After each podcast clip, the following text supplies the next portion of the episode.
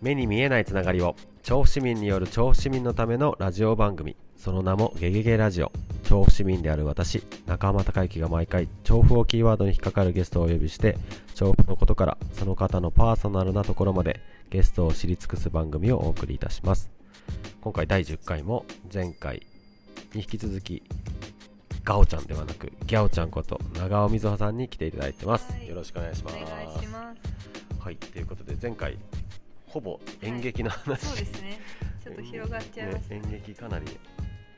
でもなかなか聞く機会がないから、私も最近話す機会がなかったので止まらなくなっちゃいましたそしてラジオドラマに出たっていうことが、はい、もう今までのイメージよりなんかすごい人っていう勝手に自分の中でなってしまった。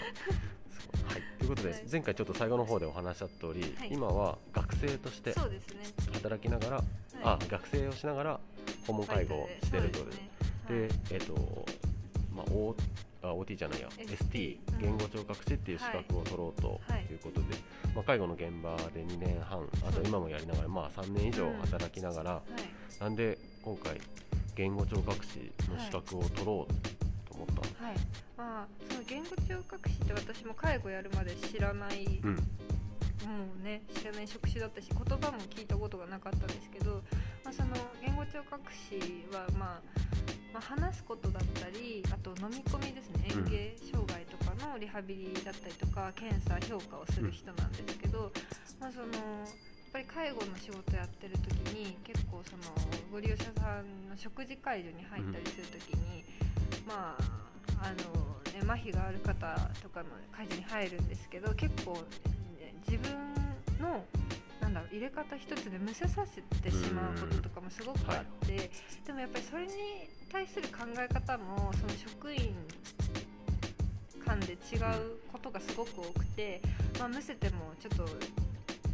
食べさせていいよみたいな方もいらっしゃれば、そうじゃない方もいてみたいな。で、私のやっぱり自分の知識不足でその利用者さんを苦しませてしまってるっていうことにすごく、罪の意識を感じたっていうのもあるし、結構そのご利用者さんと接する上で、例えば傾聴する、話を聞くとか、そういうことって知識よりも、その人の性格とか素質がものを言うと思うんですけど、やっぱり嚥下とか失語症とかそういう言語障害に対してって知識を持ってしか正しい対応ってできないなっていうのがすごく思ったので、結構その介護の仕事はすごく自分に向いてるなと思って、性格的には向いてると思うので、それをもっと強化させるためにも専門知識ってすごく大事だなと思ったので、そうですね、あと演劇をやってたっていうこともあって、言葉に対してのすごい興味が強かったので、他にも作業療法士だったり理学療法士って仕事がある中で、言語聴覚士が自分に向いてるかなと思って勉強しようと思いました。すごい、今年の4月から学校始まり、そうですね、実際勉強してみてどう？そうですね、実際今その夜間の2年生の専門学校なんですけど、ちょっと残念ながらコロナの影響で全部ね、ほとんど在宅でオンラインの授業なんですけど、すごく勉強してて楽しいなっていうのは思いますね。なんかそのやっぱり言葉の出る仕組み、脳の仕組みだったりとか、あとどこが障害されるとどういう障害が出るとかっていうのを勉強できるのはすごく楽しいなと思ってて、やっぱりそのでも勉強してて思い出すのが、そのやっぱり言語障害があって、同じ単語しか喋れない方とかの対応って、じゃあこのことを知ってたらもっとこうできたのになとかっていうのはすごく思うことがあって、そうですね、でも、知識が増えるっていうことでね、対応も自分の対応も変わるっていうのはすごく希望ではあるなと思うんですけど、すごくでもやっぱりその言語についての勉強だけじゃなくて、病理学とか解剖学とか生理学とか、私本当に今まで勉強をあまり頑張ってこなかったのでちょっとついてくるのに必死なんですけど、やっぱりその自分の体のことだから、やっぱどうしても他人事ではないので、なんだろう、学問なのですごく楽しいですね。まあでも本当にコロナがあり、まあ誰も経験したことがない、学校に通うというか、だって多分だって3月というかね、学校受かった時に想像してなかった多分状況。いや本当ですね。もう4月は一切なかったですからね、授業。5月からオンラインで始まって、そうかもう授業もなかったんだ。そうなんですよ。もう延期になっちゃって、で本来なら病院に評価実習っていう形で行ったりとかするはずなんですけど、それももうね来年2月予定してるんですけどなしになっちゃって、学内実習っていうことになったんですけど。まあねって感じですね。まあまあね。まあでもそんなちょっと難しい状況の中でも、やっぱりこう現場にいたからこそ、なんかあこれがこうさっき言ったね、あこういう状況だったのかみたいなのって、すごく多分現場にいたからこそ分かる部分っていっぱいある、思い出すこととかすごい多いですね。僕もなんか以前働いてた施設、デイサービスで失語症クラスをやって、そこを、まあ、職員が交代で担当させていただくことがあった時に、やっぱりその失語症の勉強をしたっていうのはすごいありがたかったなというか、あこれぐらいなんだ待つっていう言葉が出るまで待つっていう時間が、あこんなにも人によって違うのかっていうか、なんか声かけたくなるけど待たなきゃいけないとかっていう、でも待った時にやっと出た時とか、なんかその嬉しさというか、待ててよかったというか、なんかでもその分その人たちはね苦しいんだろうなって思うところと、結構やっぱ若い人が多いじゃない、脳卒中原因でなる方とかがすごく多いっていう、でも本当に脳の一部分の障害でなることなので、すごくなんだろうな、その知識をそのことを知ってるかどうかだけで、そういう障害を持った方との接し方ってすごく変わってくるなと思って、その思考能力とか知能と呼ばれるものは別に低下してるわけじゃないので、そうですね、その表出面だけで ね判断されてしまうと、なんかこうちょっともう名前忘れちゃったけど、その頭に思い浮かんだものと、言葉にするとき出てくる言葉が違っちゃうっていう、そうですね、漢語とかね、錯語とかね、だからそれは辛いなと思うと、なんかそう錯語だ、そう僕なんかその勉強してるときに、なんかすごくその錯語っていう言葉が嫌で、だって別にその人錯ってなんかその作った、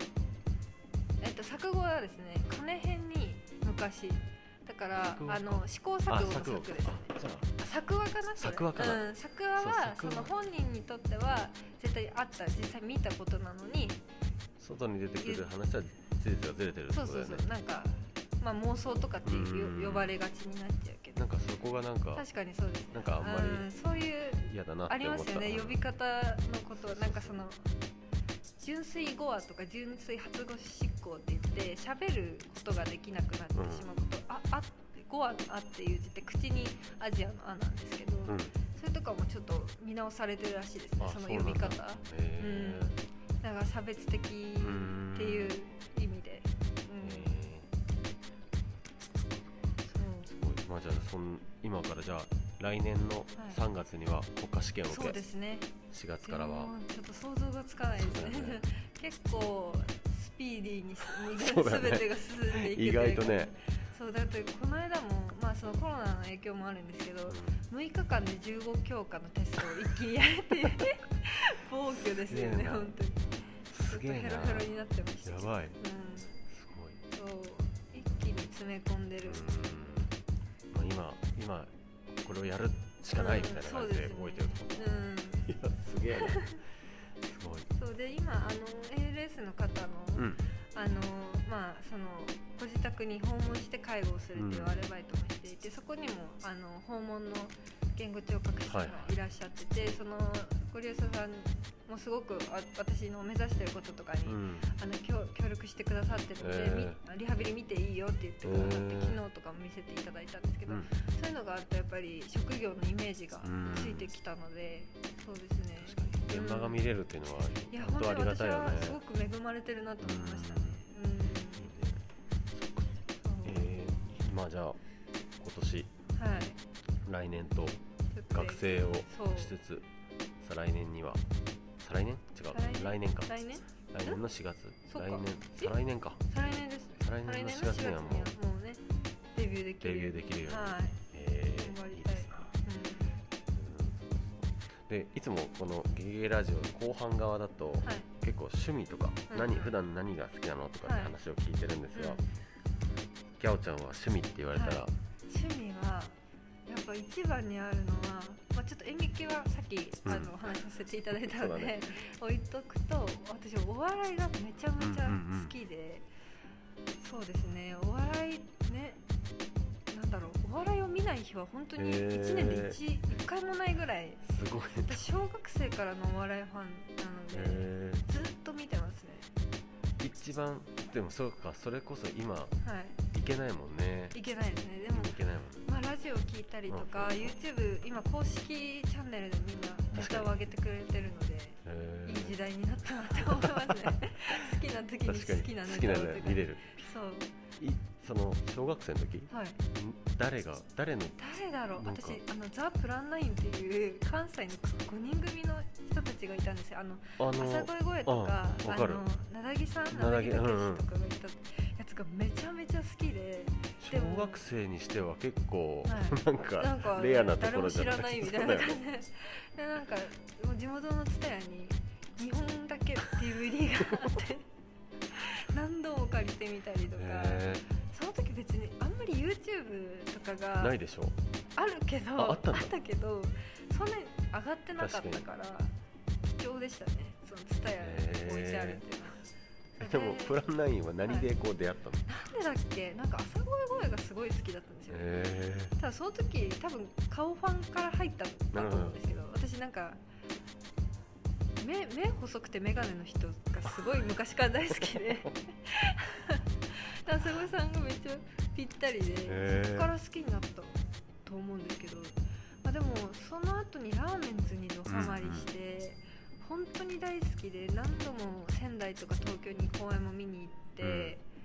そうですね、小林賢太郎さんにドハマりして、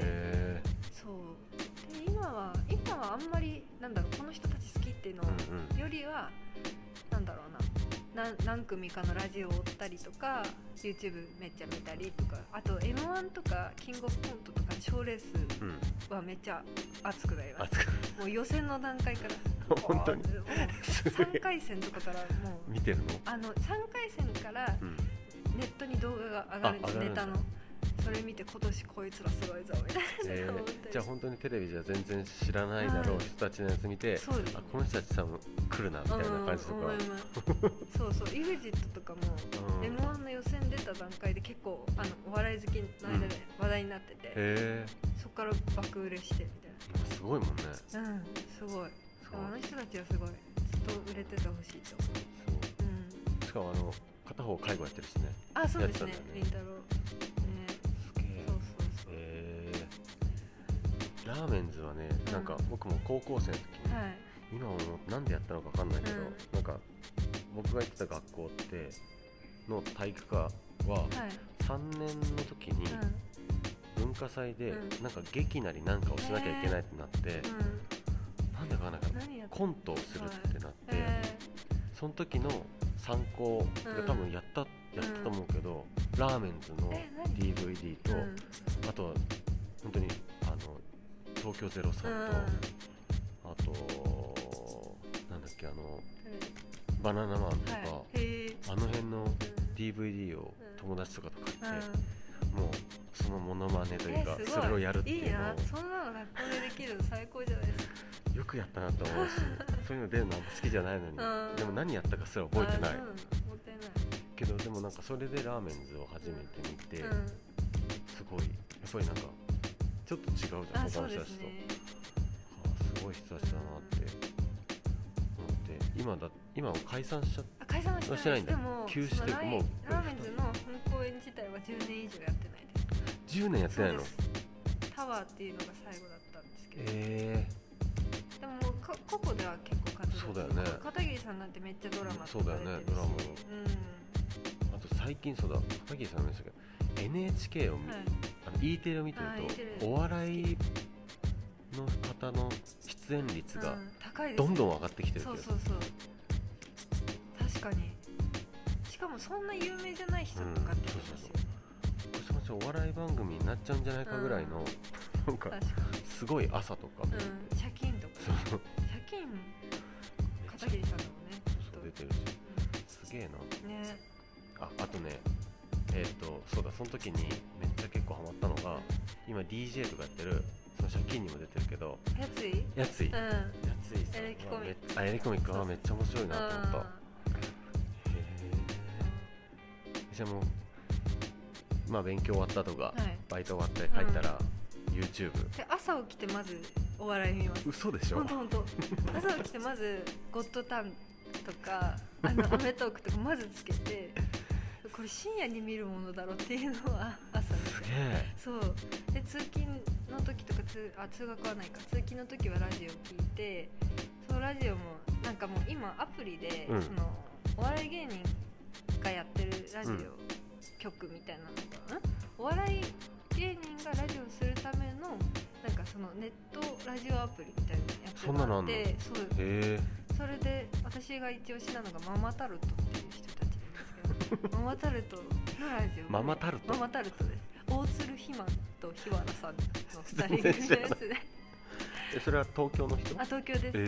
す、東京だけどツッコミの方が多分関西出身の方なんです。すげえ。じゃあ多分 M1 行くと思います。本当に、うん、で今年の末はママタルト行くと思います。あとは、まあ、オズワルドっていう人たち。あ、その人知ってる。オズワルドはラジオは YouTube でやってて、オズワルドめっちゃ好きです。もうじゃあ基本お笑い普通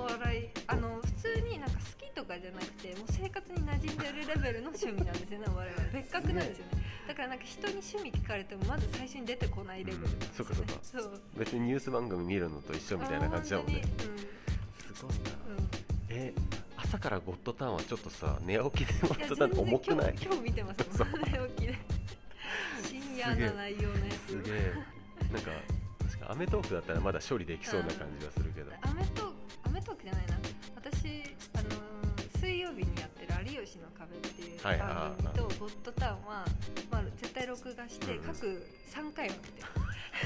す、うん、すげえ3回見てから消してます。そう好きすぎて。どういう番組が好きとかってある？でも今一番なんだろうな、でもやっぱり有吉の壁はレギュラー番組になる前からすごい好きで、芸人さんがすごいもう好き勝手ボケるのが好きで、もうゴッドタウンもそうですね。その2つは確かにもう確実に見てます。うん、なんか多分そのレベルまでは全然見てないし、好きかと言われるとなんかあんまり分かんないところもあるけど、はい、奥さんはすっごい好きなの、奥さんはもう同じようにもうビデオがほとんど撮ったものがそんな感じ、そうですよ、ね、一緒で見てて、でもそういう番組見てるんだけど、僕個人的に昔から見た時に好きな番組の雰囲気って、今だと旅猿がすごい好きなんですよ。なんか自然な感じというか、知らないかもしれないけど昔、うっちゃんなんちゃんが気分は上々っていう番組でした、なんか本当に旅とか、なんか今で言う出川が充電させてもらいました。そうあれみたいなのをやったりとか、なんかそれこそクリームシチューがもともと海砂利水魚だったんだけど、それをテニスかなんかで勝負して負けてクリームシチューになったりとかっていう、なんかすごいゆるい感じの、あれ内村プロデュース、ああいうなんかゆるい感じがすごい多分好き、なんか見てて何も考えなくていい感じがして、そうそれはねすごい好きに見てるけど、私多分ガチガチのお笑いみたいなのが好きなの、なんかボケまくるみたいなやつが好きです。でも逆にそのラジオってさ、また違うじゃん。ラジオそうですね、でもコントとかではないし、そうですね、ラジオはでも私が結局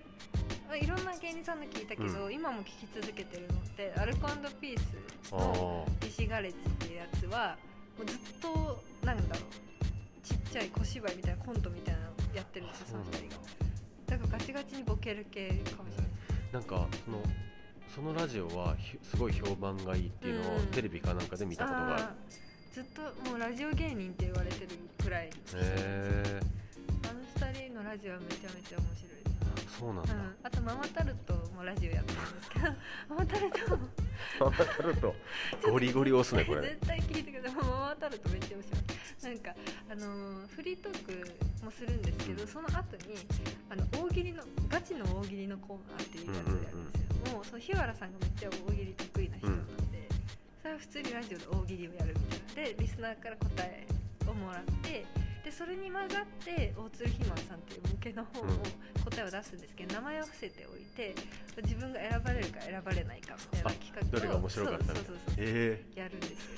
それはめっちゃ面白いです。すごい。でママタルトの漫才は YouTube で公式で上がってるので見てみよう。見てください。ママタルトねこの後見よう。めっちゃ面白いです。ママタルトは絶対に、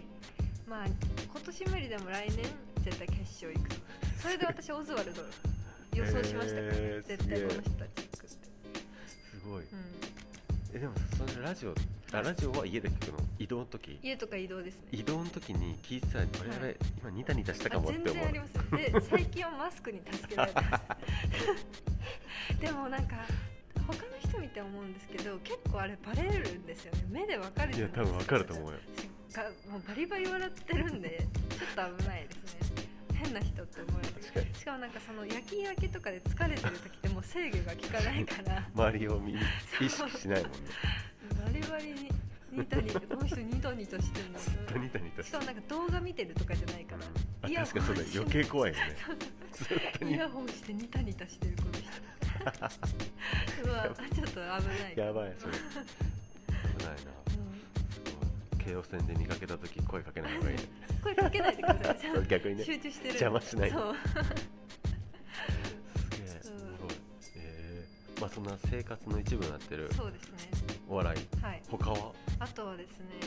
私ハロープロジェクトがすごく好きで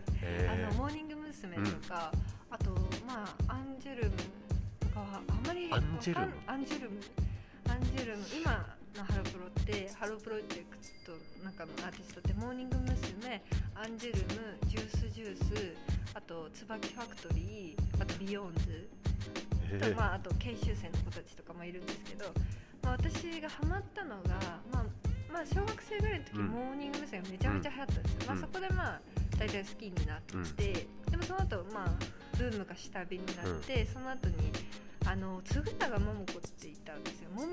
もちツインテールのももち、はいはい、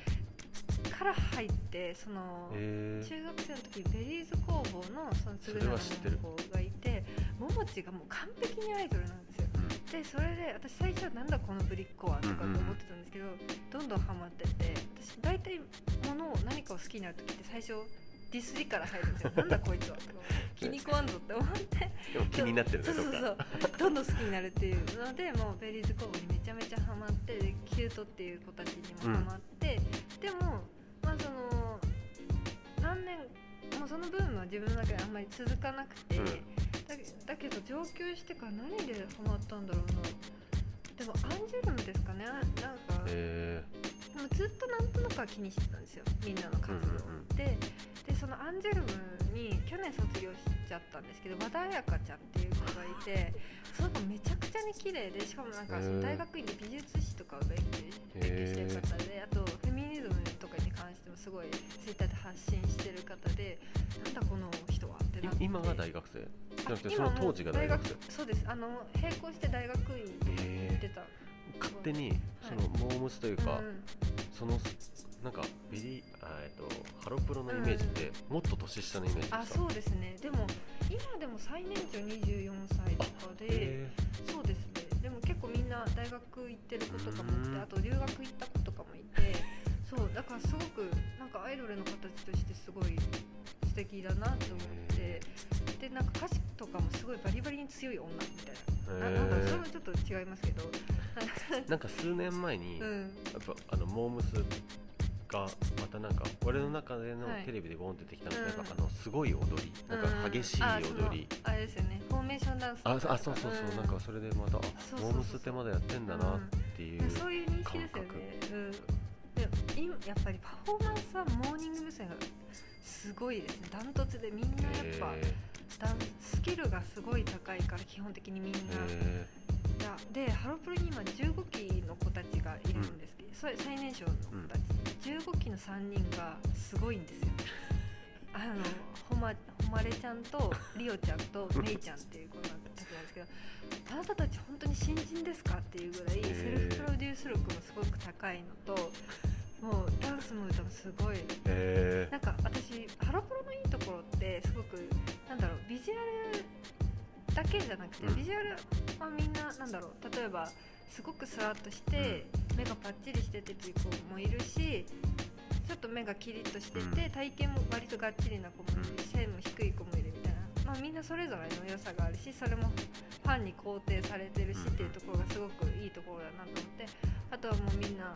ね、すごくプロ意識が高くて、なんだろう、スキルをどんどん上げてってるみたいなところがやっぱりなんだろう、なんかプロのアイドルだなって思って、なんか私辛い時とかそのテストとかも辛かったんですけど、いやハロプロの子たちはもっと頑張ってると思って頑張るんですよ。なんかハロプロの子たちは私テストとかじゃなくて、今あの大舞台で一人で緊張しながら歌って踊ってるんだぞ、よし頑張るみたいな気持ちになるんですよ。やばい。そうで、私でもまだライブとかには行ったことないんですけど、ずっとなんか外から応援してるみたいな感じなんですけど、そのももちまでは、だからその小学校の時はちょっと興味があったというか、好きだった。多分あれでしょ、こうマキとかナッチとかの、ももちもうそのちょっと後ぐらいです。あったよね。ももちってもう引退しちゃった。引退した。確か今テレビ出てないんだ。学校の先生だからやってらっしゃる。すげえ。本当に完全引退って感じ。SNS とかもやってないし、そうだからその選択があるっていうのはすごく素敵なことだなと。すげえな。でもそれだけ熱く語れるってすごいね。いやもう大好きです。もうなんか絶対に元気出ますもん、ハロプロ見ると。でもなんか好きすぎて、ちょっと時間がある時とかには見れないんですよ。もう真剣に見たい。がっつり見たいから。だから家に DVD あるんですけど、あんまり見てないです。逆になんかもうお笑い見ちゃう、その間にめちゃくちゃ好きですね。すげえ。なんか大抵アイドルと推しメンいるじゃないですか。私みんなのこと好きすぎていまだに推しメンが決められなくて、みんな良すぎて、そうすごいな。推しのグループもまだ決まってないくらい、その中でね。そうパフォーマンスはやっぱりモーニング娘。モーニング娘。が一番お姉さんチーム、そうです。でその次がアンジュルムで、アンジュルムはもともとスマイレージっていうグループだったんですけど、それはなんか聞いたことあるかもしれない。そうですよね。なんか4人組の5人かなだったんですけど、そうアンジュルムになってっていう感じで、その下がジュースジュースで、ジュースジュースもみんなめっちゃ歌うまい。でその次はツバキで、ツバキファクトリーは私まだ知り尽くせてないから言及しないでおきますけど、でビヨンズはめちゃめちゃ勢いがあるグループで、なんか最年少グループなんですけど、なんかちょっと寸劇も混ざった楽曲が多くて、でも人気の出方としてはすごいスピード速いですの里吉歌乃ちゃんっていう子がめちゃめちゃ可愛い。でなんかその可愛いっていうとちょっと違うんです。なんかルックスだけじゃないんですよね。なんかもうなんかその子の努力とか考え方が愛おしいみたいな感じなんですよ。親目線みたいな。何になるんですかね。なんか親なんだろう、すっごい輝いてるクラスメートを見るような気持ちになるんですよ。なんか私には手届かないけどずっと陰ながら応援してるよっていう気持ちになる。何それ。そうだからなんかでもその情報は何で見るの？ツイッターとかが多いかもしれないです。あとは大学の友達もハロプロ好きなので情報交換したりとか。そうでもツイッターだったら個人のアカウントを見るの。あ、そうですね。そうするとその個人のアカウントにたどり着くというか、好きでもないけど一回見る。でもなんかそういうのでハマること多いかもしれないです。なんか椿ファクトリーとかも私最初はあんまり興味なくて追ってなかったんですけど、その椿の中に岸本ゆめめなちゃんっていう子がいるんですけど、その子がインスタグラムを始めて、すごいなんか洗練された美しい曲で、いや興味あると思って見て、あとはなんか1個気に入った曲があるともう追っちゃいます。なんか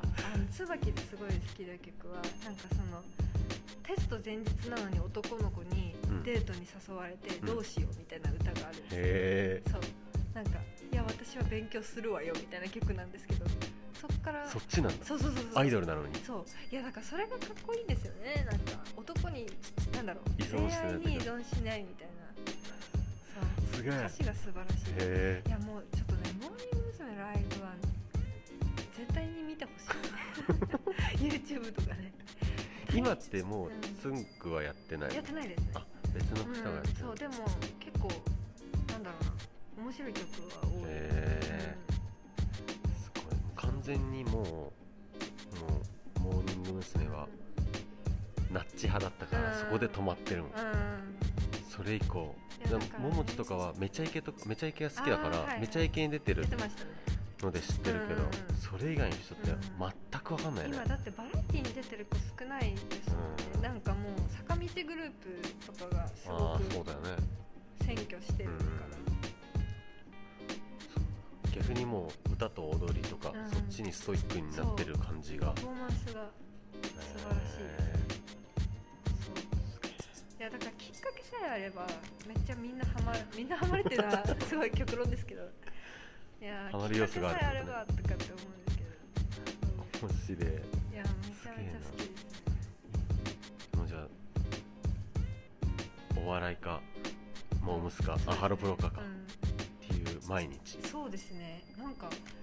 やっぱり昔から趣味が全部なんか見る系だから、自分でやるのもなんだろう作ろうと思ってるんですけど、例えばなんか刺繍セット買ってみたりギター買ってみたりするんですけど、やっぱり向いてなくて、やっぱり見るの見て応援するみたいなのがやっぱり向いてるっていうか居心地いいというか。そうそうそうそれはね個人のあれがあるからね、すごい、もうお笑いと飾ったらと思わなくなる。今回もいつの間にか結構な時間になってるという。すごい。じゃあ、はい、最後に、はい、またじゃあ調布のおすすめの場所、はい、調布のおすすめの場所、次はですね、調布のですね、柴崎駅のすぐ近くなんですけど、三幸、はい、三幸さんじゃないです三幸なんですけど、漢数字の3に、あきらとも読める、なんだろうな、日に光ですね。三幸っていう、なんていうんですかね、町中華みたいなところなんですけど、すごい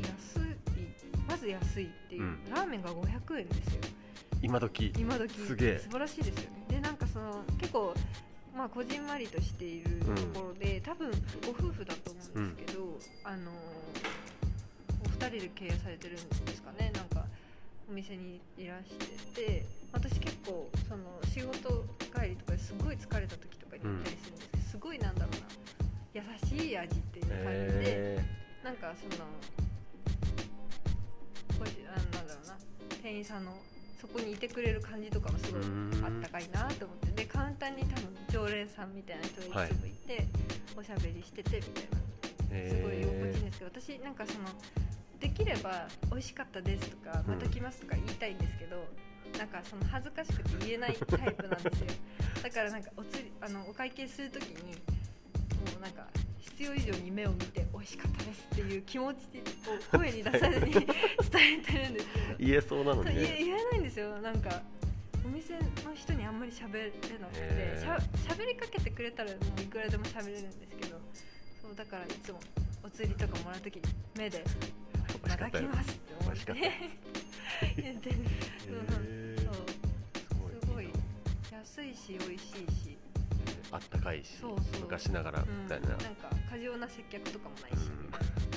そこ結構重要だね。もう一個の前のところそうですね、言いましたね。なんかなんだろうな、過剰な接客っていうのはちょっと違うんですけど、なんだろうな、割とお店にいるとき静かに一人でいたいみたいな感じが強いので、あとなんだろう、気使っちゃうんでしゃべるってなると。といてくれ、ほっといてくれ、ほっといてくれめっちゃ嫌な感じほっといてくれ優しい感じで、ね、そういいな、めっちゃでもなんかその結構お店おすすめ聞かれた時にチェックポイントとしてはそこがすごい大きいかもしれない。そうだね、だって2回ともそれ出てきた結構ちゃんと無意識だったね、そうそうはっきり言ってるからそうですね、そこは重要ポイント、面白い、しかもなんか渋いところが出てきたのがまたなんか面白い、そういいね、じゃあ、柴崎駅の三幸さん、本当に出てすぐのところできる、駅のすぐ近く、隣が薬局だったような、OK、じゃあそこ見てみよう、はい、じゃあそれもタグ付けをします、はいはい、じゃあ2回にわたり、はい、ありがとうございました。長々と趣味の話をほぼほぼねまあいいと思う、なんかこういうのが知らないこといっぱいあるしなと思って、うんはい、じゃあ最後、ゲゲゲラジオから、告知をさせていただきます、このゲゲゲラジオゲストを募集してます。ゲストは調布在住、職場が調布、出身が調布など、とにかく調布に何か引っかかれば、どなたでも、ゲストとしてお招きしています。次戦他戦は問いません。ぜひ一緒にラジオに出ておしゃべりしてみませんか。お店の PR 等何でも目的は OK です。お待ちしております。はい、じゃあ、まあ、2回にわたりまして、はい、ギャオちゃんこと長尾さん、はい、ゲストに来ていただいてありがとうございました。ありがとうございました。はい、じゃあまた次回、はい、お聞きいただければ嬉しいです。さようなら。